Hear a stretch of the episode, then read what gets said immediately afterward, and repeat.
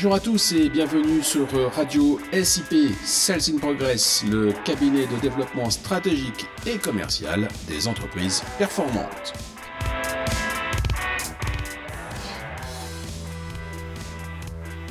Salut Marc, euh, tu es où là? Tu fais quoi? Rappelle-toi, la semaine dernière, je réfléchissais à l'avenir de Sales in Progress, au projet possible. Bien aujourd'hui, je définis les bonnes résolutions de la rentrée axées sur ses ambitions. Comment fais-tu? Je travaille sur l'authenticité de l'entreprise. Pourrais-tu m'expliquer cela? Eh bien, tu vois, les bonnes résolutions, tout le monde en prend, surtout le 1er janvier. Or, peu, voire aucune de ces résolutions n'est réalisée en définitive. Pourquoi? Simplement parce qu'il n'y a pas de lien entre la résolution et la réalité de chacun. Aurais-tu un exemple? Oui, le classique j'arrête de fumer. 95% des gens qui ont pris cette résolution ne l'ont pas fait. Cela s'explique par la différence entre la déclaration d'intention et la force de l'intention.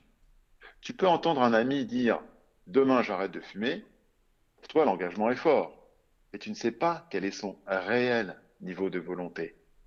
Rappelle-toi, les promesses n'engagent que ceux qui les écoutent. Dans ces conditions, prendre des résolutions semble bien inutile. C'est même un mensonge à soi et aux autres.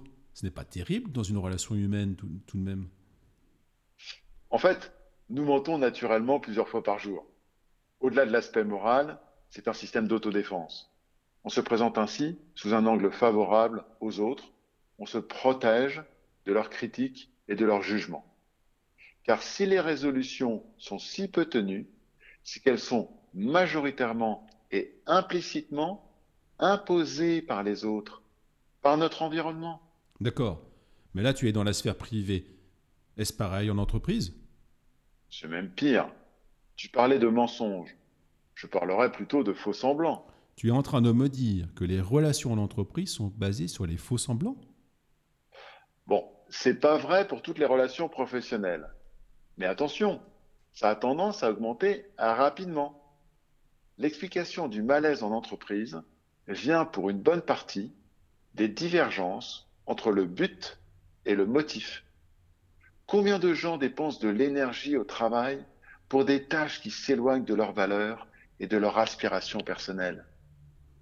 Combien de exécuter un travail par obligation, mais sans aucune conviction? Effectivement, à bien y réfléchir, le fait n'est pas rare.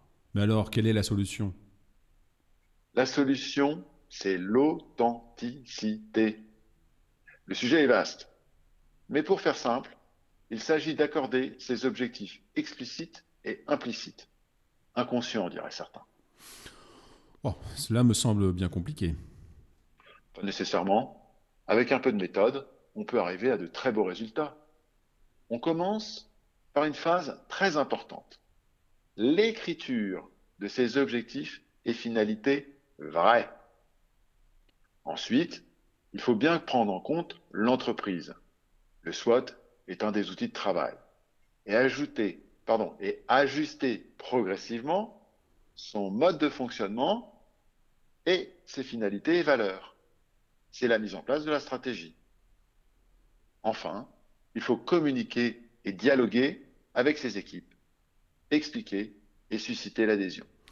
Ok, concrètement, qu'est-ce qu'on peut espérer comme résultat? Concrètement, prenons l'exemple d'un commercial. Pour qu'il vende bien, il doit être convaincu de la qualité de son offre et de son entreprise. Si ses aspirations personnelles divergent de celles de l'entreprise, il ressentira un malaise et ça provoquera une contre-performance.